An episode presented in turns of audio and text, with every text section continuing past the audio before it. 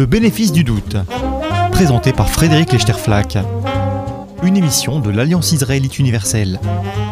Bonjour à tous et bienvenue dans Le Bénéfice du doute, religion et politique avec Jean-Marc Ferry. À quelques semaines des élections présidentielles, les religions ne donnent pas de consignes de vote, et c'est bien normal en contexte de laïcité.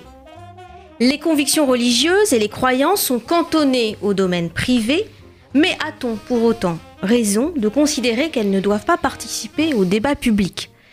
A-t-on raison de considérer que le débat public doit être vierge de toute conviction morale et religieuse? Et si la raison publique et la foi avaient également à gagner à leur réengagement mutuel sur le terrain du débat public? Dans un livre paru il y a quelques mois aux éditions Agora Pocket, le philosophe Jean-Marc Ferry défend l'idée de cette réconciliation et en ouvre les chemins possibles. Jean-Marc Ferry, bonjour. Bonjour.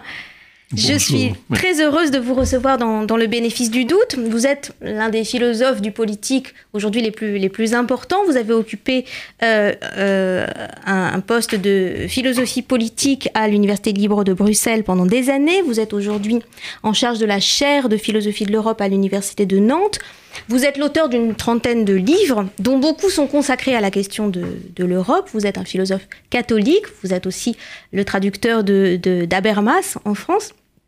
Et vous êtes aussi beaucoup intervenu sur les questions de religion et politique, puisque l'ouvrage dont on va parler ensemble, « La raison et la foi », fait suite à deux autres livres sur des sujets très proches, « La religion réflexive » en deux mille dix et « Les Lumières de la religion », un livre d'entretien que vous avez fait paraître il y a quelques années.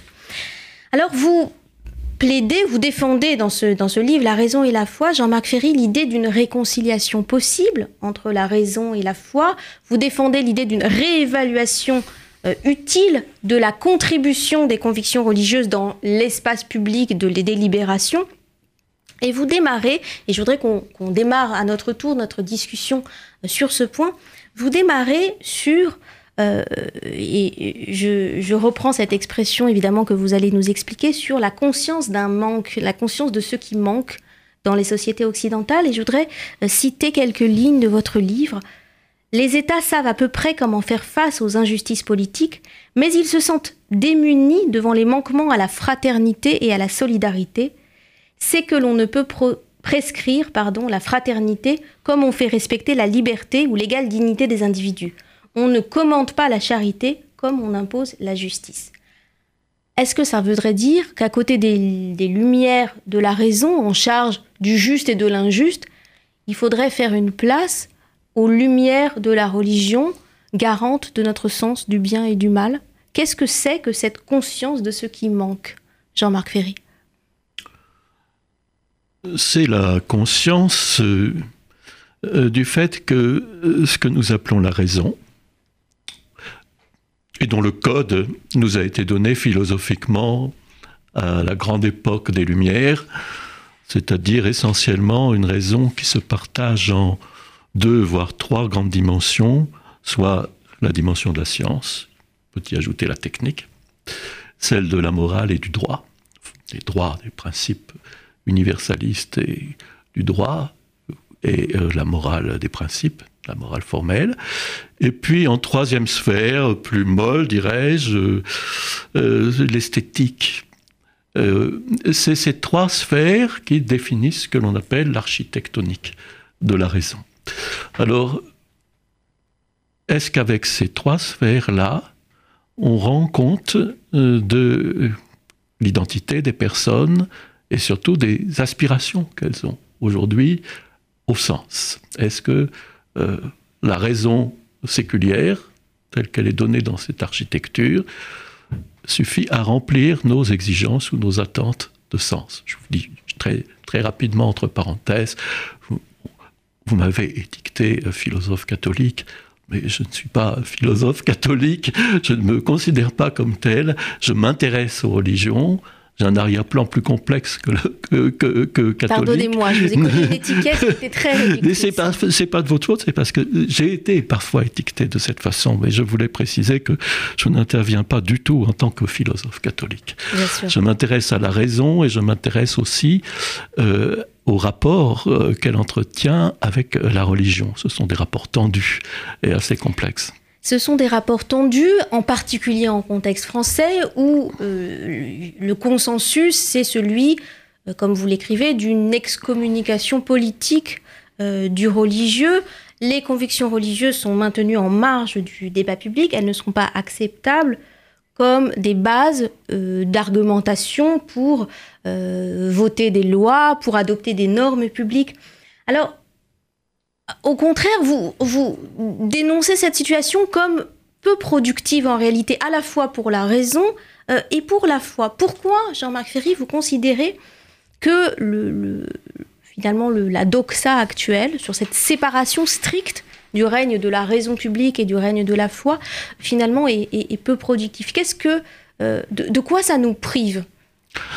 Alors, tout d'abord, euh, cette structure que vous évoquez, et qui remonte, on peut la faire remonter très loin, y compris dans les, dans les, aux, aux religions, si bien d'ailleurs le, le judaïsme euh, que, le, que le christianisme, la séparation du temporel et du spirituel, euh, de l'ici-bas et de l'au-delà. Euh, à partir de cette séparation, c'est vrai, on peut voir des prolongements dans l'âge moderne, entre donc euh, le public et le privé, c'est-à-dire la raison publique et la conscience privée, ou encore euh, la, la, la politique, la religion, le droit, la morale, le juste et le bon, ou les normes et les valeurs, la responsabilité et la conviction, euh, ou la science et l'opinion, ou la raison et la foi. Toutes ces dichotomies-là euh, structurent en quelque sorte notre, notre vision de l'ordre, de l'ordre légitime. Alors, je, ce que je voudrais dire à ce sujet, c'est que c'est une base extrêmement importante. C'est l'imaginaire de, des, des démocraties libérales en général. C'est pas seul, c'est pas propre à la, à la laïcité, à la française. C'est quelque chose de beaucoup plus large que ça. Et c'est un socle absolument indispensable.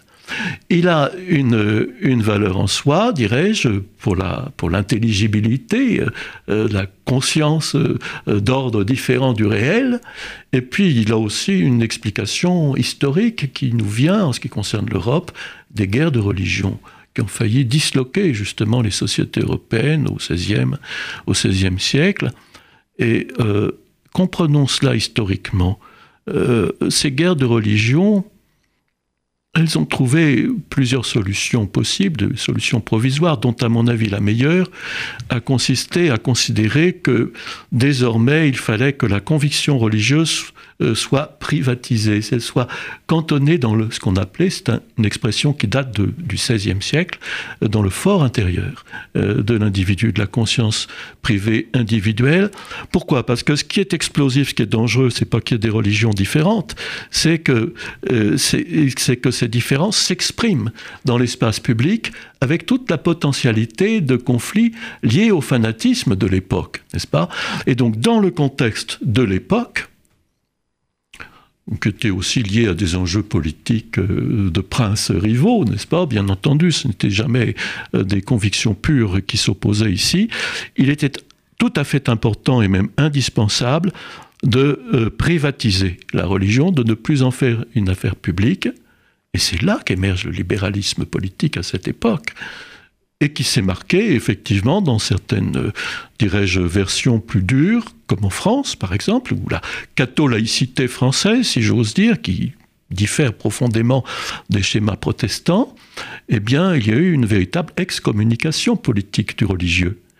Alors, soyons nuancés dans l'appréciation de cette situation. D'une part, c'est un, c'est salutaire. Ce partage public-privé entre conviction, responsabilité, raison, religion, et cetera.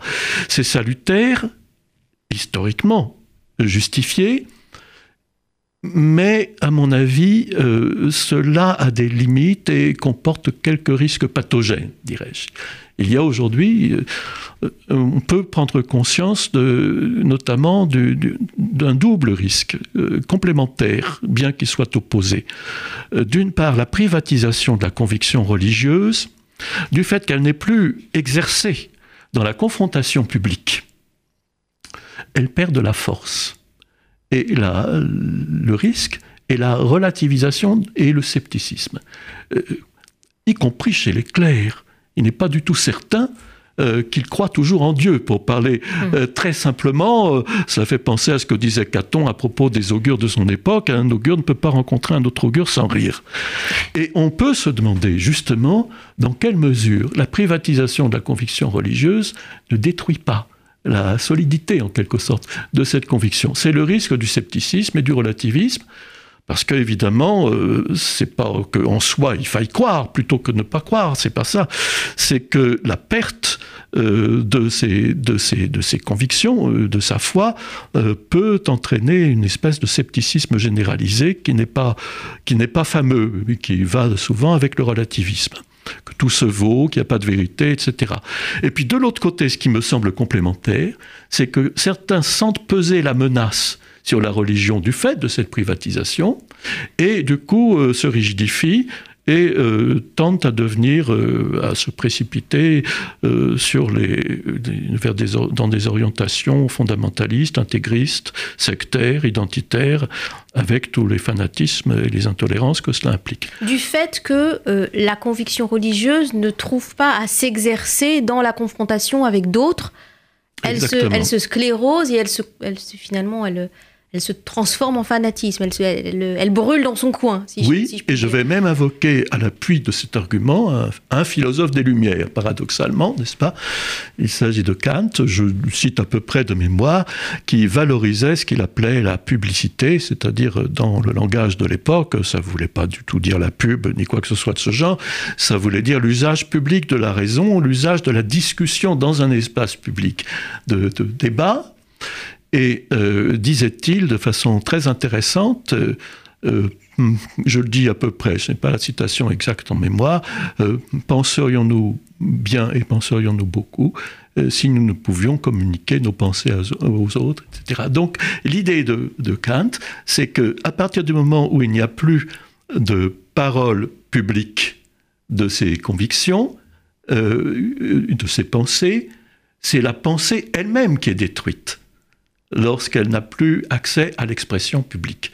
Donc il y a un vrai danger avec la privatisation, c'est-à-dire la perte de publicité, il y a un vrai danger pour la pensée elle-même. Du, du fait aussi que euh, ces, ces pensées religieuses ne trouvent pas à se mesurer aux questions profanes, aux questions de société du moment. Exactement.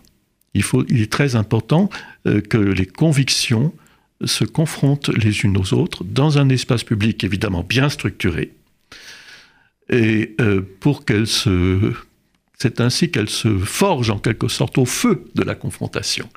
Et sinon, elle se délite. Parce que, qu'est-ce qui se passe? On va entre soi créer des consensus de bocal, si j'ose dire, et qui font qu'on ne cherche même plus à savoir si ce sur quoi on est d'accord est vrai ou, ou faux aussi. Et on ne cherche plus à examiner les objections auxquelles cela se heurte. Donc...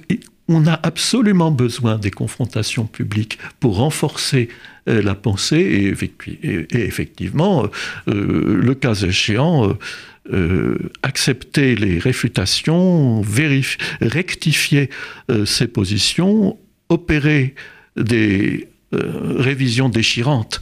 C'est ça la vie de l'esprit, c'est savoir mourir à une position. Pour accéder à une autre, schéma de la mort et de la résurrection qui revient. Et il y a un autre, un autre argument que vous donnez euh, au service évidemment de cette idée d'une, d'une réconciliation nécessaire entre raison et foi, ou plutôt d'une réintroduction des convictions religieuses dans le débat public, c'est finalement cette série de symptômes qu'on a vu émerger ces dernières années dans le, dans le débat public français, toutes ces questions, de, ces questions sociétales euh, qui euh, se heurtent à des limites du fait que notre débat public est formulé uniquement en termes de juste et d'injuste. Qu'est-ce qui est juste, qu'est-ce qui est injuste? Or, sur des questions comme euh, le, euh, la, procré- la procréation médicalement assistée, sur la gestation pour autrui, sur le mariage pour tous, sur l'euthanasie, donc toutes ces questions de, de, de début de vie, de fin de vie, de mort, de recherche sur l'embryon, toutes ces questions dites euh, sociétales ou éthiques, euh, finalement, vous soutenez l'idée que la raison juridique est trop limitée. Exactement, parce que la raison juridique, elle est éminemment compétente euh, pour euh, réaliser un ordre politique euh, sur le principe libéral de ce que j'appellerais volontiers la, la liberté négative par défaut, c'est-à-dire lorsque l'on est face à des problèmes difficiles, des contentieux civils ou sociaux comme ceux dont, que vous évoquez, euh, la tendance euh, de la médiation juridique, en quelque sorte, qui est au cœur de ce qu'on appelle la raison publique, eh bien, c'est de dire bah, chacun fait ce qui lui plaît, du moment que l'exercice de sa liberté ne porte pas atteinte à celle des autres, à côté de lui.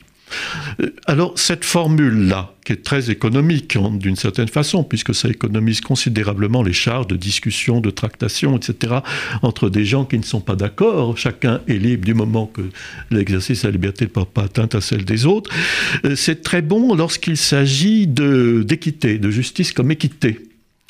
Euh, je, mais à partir du moment où l'on a affaire aux problèmes que vous évoquez, qui sont des questions très lourdes, qui touchent euh, au ressort biologique de la vie, au rapport à la mort, euh, au sens de l'existence, sont des questions métaphysiques, n'est-ce pas, beaucoup plus que proprement politiques, mais qui réclament maintenant un règlement juridique.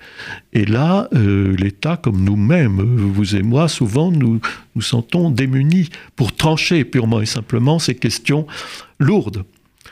Et euh, nous sommes donc de ce fait, parce que, et, et cela pourquoi? Parce que dans un espace séculier comme les nôtres, euh, la, la raison juridique qui intervient a ses limites cognitives. Elle peut pas, un, elle ne peut pas régler des problèmes métaphysiques lourds. Elle peut régler des problèmes d'équité, qui sont des problèmes politiques, mais pas le problème du sens de l'existence, ni du bien et du mal. Et de ce fait, nous sommes face à un dilemme qui est très actuel, euh, ou bien, comme c'est le cas souvent en Europe du Nord, on décide d'être hyper libéral. Chacun fait ce qui lui plaît. Donc, cela peut même conduire à ce que d'aucuns jugeraient moralement inacceptable. Donc, c'est l'individualisme qui... qui qui est en quelque sorte, euh, qui exerce son impérium, dirais-je. Ou bien alors, comme c'est le cas en France, qui n'est pas un pays franchement libéral, n'est-ce pas, par rapport à, à l'Europe du Nord, eh bien, la tendance est plutôt que l'État euh, s'érige en législateur moral, c'est-à-dire qu'il érige au fond des interdits moraux, ou supposés tels, en interdiction légale. Et donc, soit... Sans toujours préciser qu'il intervient sur le terrain moral. Oui, en outre. Et, et ça, c'est contraire à l'esprit libéral du droit. Et je dirais même à l'esprit du droit moderne, purement et simplement, n'est-ce pas? Qui n'a pas à s'occuper des questions de bien ou, ou du rapport à soi, et cetera. Donc, dans les deux cas, ou bien ce qu'on appellerait laxiste, le, le, la solution hyper-libérale euh, ou autoritaire, c'est-à-dire la solution... étatiste du législateur moral.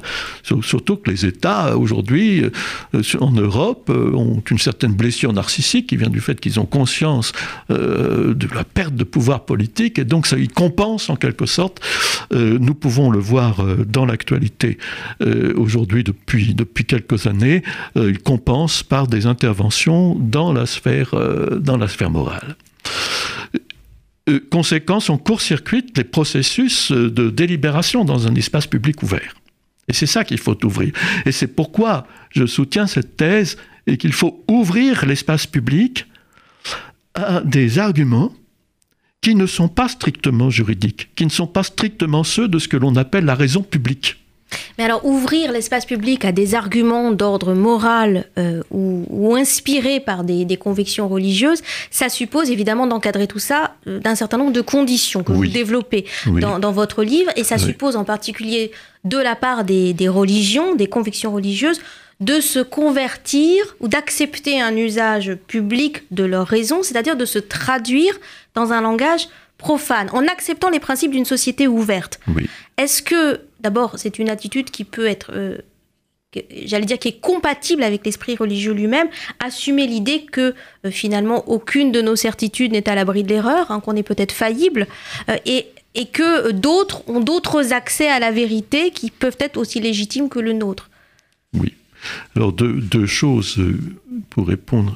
complètement, ou tentez de le faire à votre, votre interrogation, euh, le, ce chemin il doit être réciproque. C'est-à-dire que ce n'est pas seulement du côté des religions qu'il y a un chemin à faire, c'est aussi du côté de ce que l'on peut appeler la, la raison publique.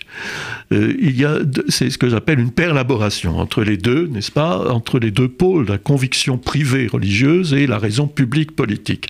Alors du côté de la, des religions, du côté de ces convictions, en effet, elles doivent en quelque sorte intérioriser les principes de ce que le philosophe Popper appelait « société ouverte ». Et c'est essentiellement ces principes dont vous parlez, c'est-à-dire le faillibilisme, le criticisme et le perspectivisme. Qu'est-ce que ça veut dire? Le faillibilisme, ça veut dire je peux me tromper. Et donc, être dans la, l'attitude où on n'a pas a priori raison. Et le, le, le criticisme, c'est, c'est le prolongement de cette attitude faillibiliste qui consiste à dans, pratiquement exposer les raisons de ces positions. Et pas simplement dire c'est comme ça parce que Dieu l'a dit. Euh, et accepter d'examiner les raisons, les contre-arguments, les contre-expériences qui vous sont opposées. Donc entrer dans un vrai débat, ce qui est une marque de, de modestie d'une certaine façon, modestie démocratique. Et puis le perspectivisme, c'est considéré, ça va avec évidemment que notamment le, le, toute affirmation, tout contenu d'affirmation n'est jamais détachable du point de vue d'où c'est énoncé. Euh, par exemple, dire dans l'espace public euh, Dieu dit que, euh, dans un espace séculier j'entends, c'est oublier que la parole de Dieu dans cet espace n'est plus que celle d'hommes et de femmes qui prétendent l'énoncer. Pas. Euh, donc il, il, c'est très important d'intérioriser ces trois principes, faillibilisme, criticisme, perspectivisme. Euh, en ce qui concerne les religions, c'est leur chemin à, à elles pour entrer dans la raison publique, pour que l'on puisse parler sans rougir d'un usage public de la raison religieuse et pas simplement de la conviction religieuse. Parce qu'à partir du moment où la conviction religieuse intériorise ces trois principes, elle devient raison. C'est ça qui est, qui est important de comprendre.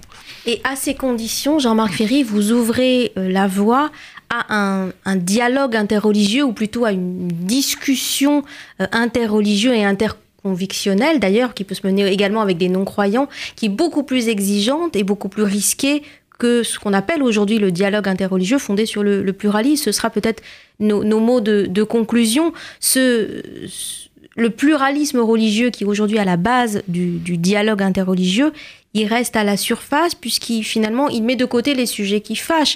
Dans un impératif oui. de de vivre ensemble, de convivialité, oui. on euh, laisse de côté la question de la vérité.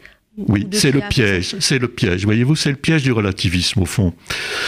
Parce que c'est pas parce que nous sommes dans un espace séculier, pluraliste, avec le droit pour chacun de, d'avoir les, les convictions qu'il, qu'il veut, du moment qu'il respecte des principes fondamentaux de reconnaissance et de respect mutuel.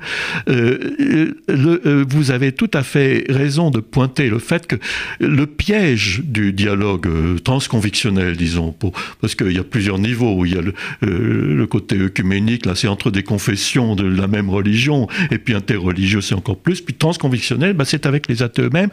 Et là, il est, il est important de, de ne pas euh, viser avant tout la convivialité, en, en, comme vous dites, en évitant euh, les questions qui fâchent, c'est-à-dire, qu'est-ce que ça veut dire? Mettre sous le boisseau, purement et simplement, ces exigences de vérité. Parce que si je crois quelque chose, je crois que c'est vrai. C'est inséparable.